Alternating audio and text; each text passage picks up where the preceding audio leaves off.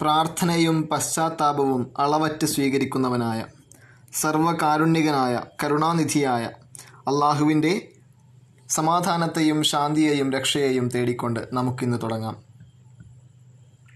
ലോകത്ത് മുമ്പില്ലാത്ത വിധം സമാധാന ലംഘനങ്ങളും സാമുദായിക സംഘർഷങ്ങളും നടന്നുകൊണ്ടിരിക്കുന്നു.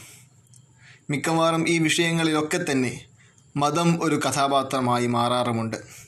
എന്നാൽ ഇസ്ലാമിന്റെ സമാധാനത്തിന് വേണ്ടിയുള്ള അല്ലെങ്കിൽ സാമുദായിക സംഘർഷങ്ങൾക്കെതിരായുള്ള നിലപാട് എന്താണെന്ന് നമുക്കൊന്ന് നോക്കാം.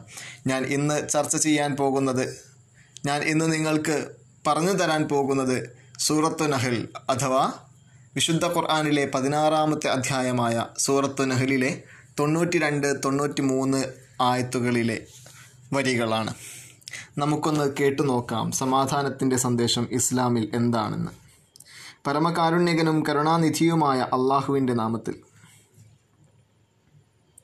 ഉറപ്പോടെ നൂൽ നൂറ്റ ശേഷം തന്റെ നൂൽ പല ഇഴകളാക്കി പിരിയുടച്ച് കളഞ്ഞ ഒരു സ്ത്രീയെപ്പോലെ നിങ്ങൾ ആകരുത്.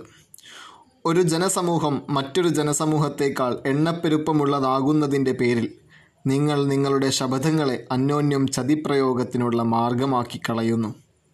അത് മുഖേന അള്ളാഹു നിങ്ങളെ പരീക്ഷിക്കുക മാത്രമാണ് ചെയ്യുന്നത്. നിങ്ങൾ ഏതൊരു കാര്യത്തിൽ ഭിന്നത പുലർത്തുന്നവരായിരിക്കുന്നുവോ ആ കാര്യം ഉയർത്തെഴുന്നേൽപ്പിന്റെ നാളിൽ അവൻ നിങ്ങൾക്ക് തെളിയിച്ചു തരുന്നതാണ്.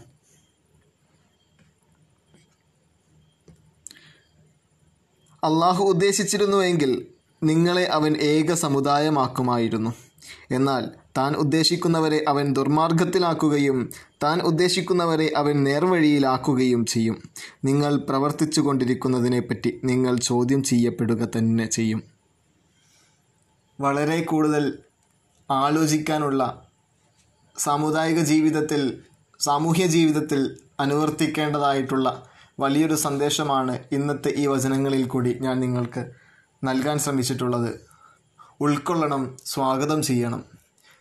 മറ്റ് വിശിഷ്ടമായ സൂക്തങ്ങളുമായി നമുക്ക് വീണ്ടും കാണാമെന്ന പ്രതീക്ഷയോടെ. അസ്സലാം വലൈക്കും വറഹമത്തുള്ള